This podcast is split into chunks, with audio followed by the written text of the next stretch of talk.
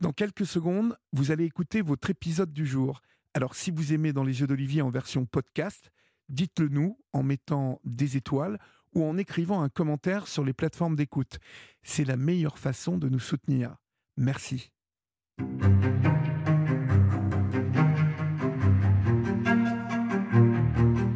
Le travail écarte de trois grands mots, l'ennui, le vice et le besoin. Pour le philosophe Voltaire, cela paraît évident, travailler est utile et bénéfique. Mais aujourd'hui, le travail est souvent source de stress. Il peut faire sombrer dans la dépression, voire mener au suicide. trois millions de personnes seraient victimes du syndrome d'épuisement au travail. Un mal du siècle qui touche aussi bien les cadres que les policiers, les artisans ou les agriculteurs. Quelles sont les causes et les symptômes du burn-out ? Et pourquoi n'est-il pas reconnu comme une maladie professionnelle en France ? Aujourd'hui, je vous propose de prendre le temps d'écouter l'histoire de Lionel. Sa vie a basculé le jour où son entreprise a fait appel à un nouveau manager. Je suis Olivier Delacroix, vous écoutez le podcast Dans les Yeux d'Olivier. Soyez les bienvenus. France Télécom se penche aujourd'hui sur l'important nombre de suicides parmi ses salariés. Selon un syndicat, vingt-deux personnes travaillant au sein du groupe se seraient donné la mort ces seize derniers mois. Il y a encore à Troyes, dans l'Aube, un employé s'est blessé d'un coup de poignard sur son lieu de travail. Un technicien a tenté de se suicider devant une quinzaine de ses collègues. Il s'est planté un couteau. En pleine réunion, un employé de France Télécom s'est planté un couteau dans le ventre. Cet homme, dont parlent les médias en ce dix septembre deux mille neuf, s'appelle Yonel, technicien qualifié chez France Télécom. Son métier, installer des réseaux téléphoniques dans les entreprises. Yonel a franchi les échelons au cours de trente ans de carrière. Il avait débuté en tant qu'ouvrier dans ce qui s'appelait à l'époque les P T T, à l'âge de dix-huit ans. Yonel, bonjour. Bonjour Olivier. Pour lui, ce métier, c'est avant tout une histoire de famille. Cette entreprise, je l'ai découverte avec mon père euh, à l'âge de dix douze ans. J'ai découvert l'ambiance de cette, de cette entreprise, les, les différents services, les différentes personnes. On était dans un, dans un, dans un environnement euh, euh, plus que positif. C'était des valeurs très simples. Le respect, euh, le dévouement pour le, pour le boulot, l'équilibre. Il n'y avait pas de différence, euh, cette hiérarchie chef, petit chef et puis euh, les, les, les agents, non, pas du tout. Euh, la santé même, parce mmh. qu'on était, on, on allait travailler en, en plein air. Donc tout ça, c'était, c'était absolument euh, hyper intéressant pour un gamin de douze ans. Mmh. Le seul hic dans tout ça, on va le voir, c'est que France Télécom, à un moment, passera du public au privé. Oui. Et que ces valeurs dont vous parlez vont être bouleversées. Elles sont parties en fumée. Mmh. Et c'est à partir de ce moment-là, si vous voulez, que là, on a quand même pris conscience que, que, que la vie allait, allait changer à l'intérieur de l'entreprise. Et il s'est avéré qu'effectivement, tout a changé, tout a été bouleversé, tout a été sacrifié. Et par la même occasion, le non-respect de la personne humaine. Fin deux mille quatre, France Télécom est privatisée. Une réorganisation globale est mise en place. vingt-deux mille postes doivent être supprimés en quatre ans, dix mille autres modifiés dans cette entreprise où les salariés sont d'anciens fonctionnaires. La pression augmente sur les personnels. Leur vie est brutalement chamboulée comme celle de Lionel, jusqu'ici épanoui dans son travail. Moi, je me souviens arriver, moi, je, je, je, je sifflais tous les jours quand j'arrivais au boulot. Il mmh. n'y avait pas de souci. Et en deux mille quatre... Euh, vous avez un nouveau manager. Oui. Arrivé d'un manager qui ne connaît pas le métier. Mais quand je vous dis qu'il ne connaît pas le métier, il ne connaît pas le métier. Comme il ne connaît pas le métier, mmh. il, vous, il vous délègue justement la, la responsabilité du chantier, par exemple. D'accord. Donc, si vous voulez, vous avez une pression supplémentaire et vous avez euh, un, un élément supplémentaire dans votre métier. Parce qu'auparavant, notre responsable, lui, gérait toutes ces choses-là. Je suppose que c'est subi comme une injustice totale. Ah ben oui. Enfin voilà, des, des, des choses comme ça mmh. qui font que, ben oui, effectivement, vos conditions de travail deviennent de plus en plus difficiles. Alors une fois, ça se passe. Deux fois, ça commence un peu à chapeauter. Et la troisième fois, on explose. Cette pression, vous continuez à, à la vivre euh, en permanence ? Oui. Des discussions que vous avez avec les collègues, eh ben, vous l'avez à la maison avec, euh, avec votre, votre femme. Ouais. Tous les soirs... la souffrance, la souffrance, essayer d'expliquer, essayer de faire comprendre, enfin parler. Vider son parler, sac, quoi. Vider son sac, oui. Mais voilà, tout, tous les jours fait que ben, ce sac il devient de plus en plus lourd. Vous n'allez plus au boulot en sifflant le matin? Oh là non. non, non Comment est-ce que vous vous regardiez? Vous commenciez à vous regarder à l'époque? Vous ne vous regardez pas. Vous vous voyez simplement plonger, c'est tout. Hein. Mm-hmm. Je ne sais pas si j'en ai, j'en ai déjà parlé de ça. Mais moi, je me suis vu pleurer avec mon chien. Alors, vous savez, quand on en arrive à ces choses-là, on dit tout, là, ça va pas bien quand même. Hein. Ouais. Vous, vous, vous tombez, vous glissez tout doucement. Hein. Vous êtes, euh, je vous dis, dans, soit dans ce tunnel ou, ou dans ce puits, là, comme ça. Et vous avez les mains comme ça, le long du, des parois. Et puis, ben, vous glissez, vous forcez, mais ça glisse quand même. Et vous y allez, vous y allez, vous y allez. Mm-hmm. Et vous descendez au fond. Pendant cinq ans, les tensions montent. Les salariés se sentent poussés au départ. Certains se plaignent de devoir travailler de plus en plus loin de chez eux ou d'un emploi sans rapport avec leurs compétences. Ils dénoncent un management froid et sans état d'âme et un harcèlement moral.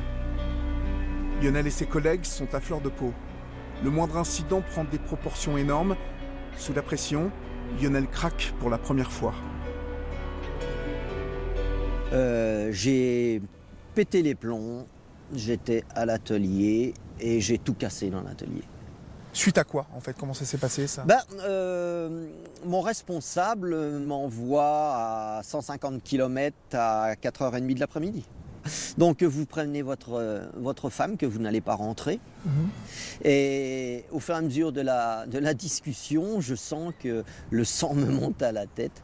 Et là, ben, le téléphone est parti en, est parti en vol. J'ai, j'ai tout cassé, j'ai, j'ai, j'ai tout massacré dans, la, dans, dans, dans l'atelier. Donc là, ça a été, ça a été vraiment, vraiment la première fois de toute mon existence que là, vraiment, j'ai, j'ai dit là, ça va plus. Là, c'est plus possible. Là, c'est plus possible. Là, vous dites, qu'est-ce qui se passe là? Qu'est-ce qui se passe? Mais vous n'êtes pas encore au fond du trou. Non, puisque vous êtes retourné au boulot le lendemain. Vous n'êtes pas au fond du trou. Mmh. On pourrait penser que voilà, cette, cette entreprise se privatise, euh, que d'un seul coup, on vient bousculer vos habitudes. Moi, je réponds tout simplement que euh, j'avais un métier qui me plaisait, que ce métier-là, on aurait pu me le faire faire, euh, même en appuyant un petit peu là où ça faisait mal, il n'y avait pas de, il n'y avait pas de souci. En trente ans de carrière, si vous voulez, je ne me suis jamais pratiquement arrêté pour quoi que ce soit. Jamais. Mais euh, aller dans des, dans des comportements aussi irrespectueux d'une personne qui se dévoue et qui s'est toujours dévouée pour son, pour son métier, je crois que là, c'est, c'est, c'est pas possible. Mm-hmm. Pour moi, pour moi c'est, c'est impossible, c'est impossible. Au final, le jour où vous êtes arrêté, c'est en vous mettant un, cou- un, un, un couteau dans le ventre? Oui, tout à fait. Bah parce que je, je pense que le, le, le poids sur les épaules était euh, bah devenu insupportable. Mm-hmm. Et il y a aussi les collègues qui sont dans cet état-là. Et vous, dans cette souffrance euh, qui empire, euh, vous n'avez pas idée d'en parler à, un, au méde- à la médecine du travail, à un psychologue? Non, euh... non, non, non. Non, non, non. Mais on, on veut pas... On, on a du mal à accepter. Hein. On a du mal quand même à accepter que, que ça va pas forcément. Vous aviez entendu parler euh, de suicide? Oui, bien sûr. Alors je vais vous dire, je vais vous avouer quelque chose. C'est que quand on discutait de, de ces sujets-là, notre manager venait et interrompait la discussion. Il était interdit de discuter de, de ce qui pouvait euh, être arrivé à un de nos collègues. En deux mille huit et deux mille neuf, les syndicats et la direction ont été confrontés à trente-cinq suicides et quarante tentatives parmi les salariés. C'est dans ce contexte que fin deux mille neuf, dans le service de Yonel, un poste doit être supprimé. Le huit septembre, veille de son geste suicidaire, Yonel est convoqué dans le bureau du manager. Lorsque je rentre dans le bureau, il y a un autre, un autre responsable hiérarchique, donc au-dessus de lui.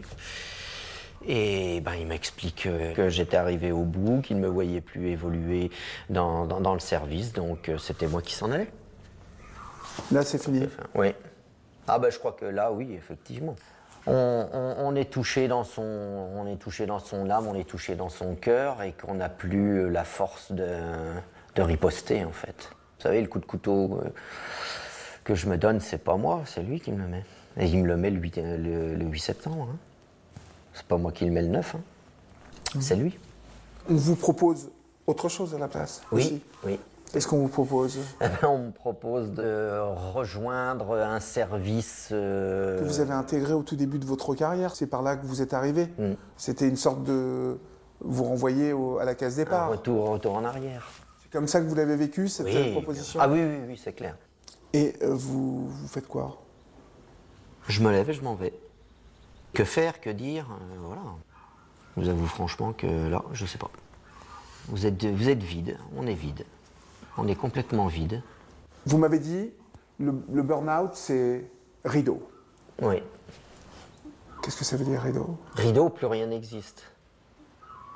Votre famille n'existe plus, les amis n'existent plus, votre passion qui a été euh, pendant des années, des années, des décennies, euh, tout ça, si vous voulez, eh ben ça, c'est, c'est, c'est en arrière-plan, c'est en arrière-plan. Jusqu'au jour fatidique où là, il euh, y a vraiment la cassure, où là, plus rien n'existe du tout, du tout, du tout, du tout, du tout. Vous avez réussi à dormir cette nuit-là? Non, j'ai pas dormi. Alors qu'est-ce que, qu'est-ce que vous avez fait cette nuit-là? J'ai réfléchi un petit peu pour savoir comment je pouvais essayer, essayer de, de réagir. Et en fait, toutes mes idées, elles étaient basées sur la volonté de disparaître. Pour moi, c'était, c'était fini. C'était, c'était terminé pour moi. On ne pense plus aux siens? On ne pense plus aux conséquences? Non. On ne pensait plus rien. Non, non, la seule, la seule sortie, la seule issue, si vous voulez, c'est de, c'est de disparaître. Mmh. Toute la nuit, donc, vous pensez de quelle manière vous allez vous supprimer? Oui. J'ai longuement réfléchi. Hein. Ça a été dur. Et puis, en fait, ça a fait flash. Hein.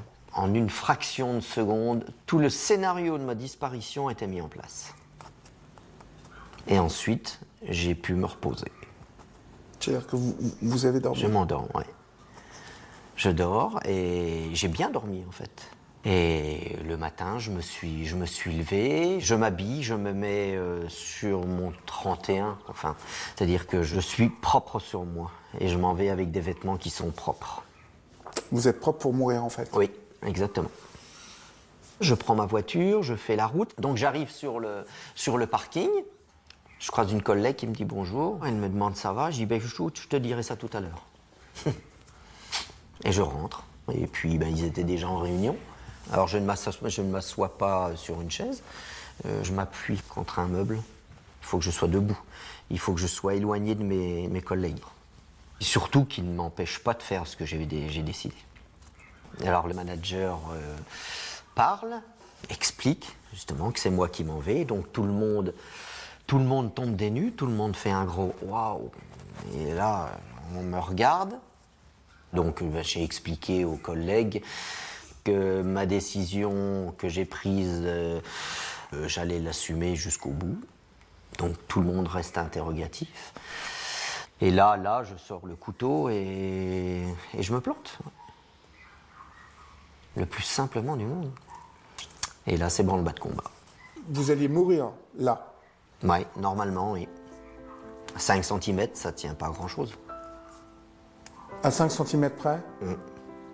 C'était bon. Les secours n'auraient pas pu m'emmener à temps. Yonel a eu de la chance. Sa lame n'a perforé l'intestin qu'une fois. Il est opéré pendant deux heures, passe cinq jours à l'hôpital et il est finalement renvoyé chez lui en arrêt maladie reconductible. Aujourd'hui, Yonel ne travaille plus. Il a été mis en invalidité. Avec sa femme Nadia, qui est éleveuse, ils passent le plus clair de leur temps entourés de leurs chiens. C'est elle qui est née par césarienne, ouais, la petite Blanche.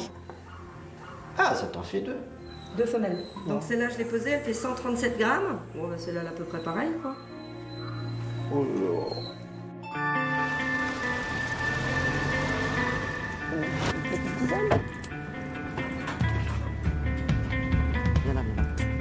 Grâce à Nadia, Yonel s'est lancé dans la compétition canine. Assis, reste. Depuis peu, il est devenu juge dans sa discipline.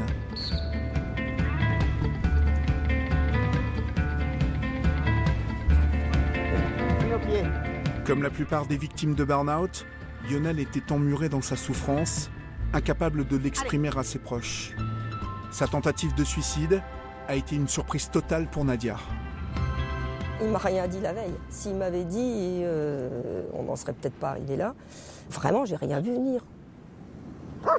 La première réflexion que tout le monde se dit, il faut être fou pour euh, mettre fin à ses jours pour un boulot. Euh, au niveau du couple, tout va bien. Un enfant ou, voilà, qui, qui a déjà sa situation professionnelle bien établie. Rien au monde ne vaut le coup de mettre fin à ses jours, quoi. La vie est trop précieuse. C'est ce que tout le monde, je suppose, dit. Vous lui en vouliez ? Non. Ah non.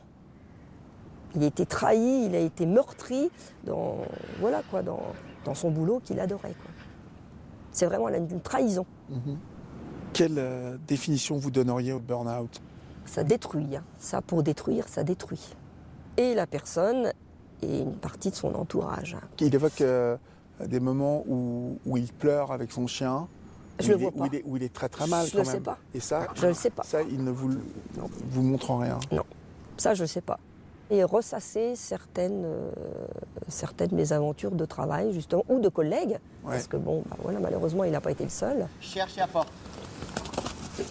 Donc ils ont, ils ont cassé, hein, ils ont cassé vraiment sa personnalité et il a fallu remodeler, penser des blessures, mais c'est plus du tout la même personne.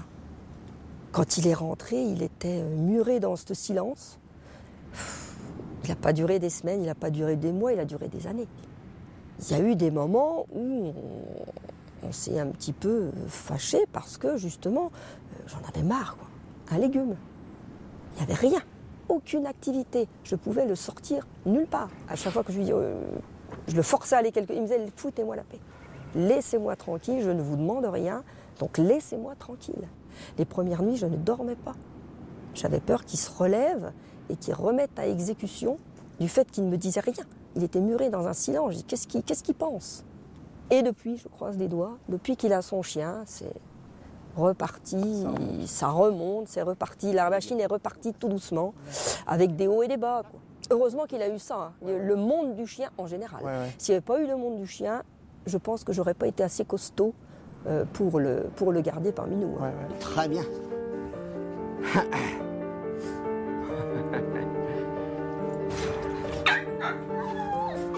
Aujourd'hui, s'il semble se reconstruire auprès de ses chiens, Yonel a le sentiment d'avoir tout perdu. De ses trente années chez France Télécom, il ne lui reste rien. Seuls quelques collègues sont venus le voir à l'hôpital après sa tentative de suicide. Et du côté de la hiérarchie, alors, on est venu vous voir à l'hôpital ? La hiérarchie, non. Je n'ai rien. Pas de nouvelles ? Non, non, pas du tout. Absolument pas. Non, non, ça, de, de, de, de ce côté-là, il euh, n'y a absolument euh, aucun, euh, aucun réconfort, euh, aucun Aucune message, question, rien. Euh, quoi que ce soit. Enfin, enfin, moi, personnellement, ça ne me surprend pas. Là commence un, un, un nouveau combat, euh, c'est celui de, d'essayer de, de, de s'en sortir. C'est très, très, très, très difficile. Je suis resté des... des semaines, des mois et même quelques années justement avec ça. Et encore aujourd'hui, c'est toujours sous-jacent, mais je suis resté des mois euh, complètement euh, mort-vivant, hein. C'est-à-dire que sans, sans, sans réaction, avec des journées complètes dans, dans, dans le fauteuil, à, à, à essayer de faire reposer la tête. C'est ça le plus difficile, c'est qu'en fait votre tête ensuite elle continue à travailler. C'est ce qu'on appelle la gamberge, elle ah ben, tourne toute seule. Elle tente toute seule et elle cherche toujours, elle a l'impression qu'elle cherche toujours à vous faire du mal. C'est ça surtout. J'ai en face de moi un homme meurtri, hanté par la manière dont sa vie professionnelle s'est brutalement arrêtée à l'âge de quarante-neuf ans. Après trente ans de carrière, Yonel n'avait qu'une simple ambition. Finir ma carrière tranquillement, comme beaucoup de gens la, la, la, la, la finissent. Mmh. Pourquoi moi, pourquoi moi, euh, étant, euh, bah, ça va, et, étant, étant, étant gamin, avoir, euh, avoir découvert euh, ce, ce, ce métier, de l'avoir, euh, de l'avoir compris, de l'avoir accepté, et ensuite me laisser trente ans, trente ans, et à la fin on me dit, non, tu pourras pas la terminer. C'est... c'est... c'est inhumain. C'est inhumain. le rêve du petit garçon euh, exact. N'est pas allé jusqu'au bout. Mmh. Donc voilà une carrière qui finit euh, en jus de boudin, et... malheureusement. En deux mille dix-neuf, France Télécom a été condamnée à soixante-quinze mille euros d'amende pour harcèlement moral institutionnel. Le podcast Dans les Yeux d'Olivier est une production Europe un Studio. Réalisation Mathias Elena. Diffusion Héloïse Bertil. Pour écouter la prochaine histoire, je vous propose de nous suivre sur votre plateforme préférée. Et si ce témoignage vous a plu, rendez-vous sur les réseaux sociaux pour en parler. Je vous remercie de votre fidélité et je vous dis à très bientôt.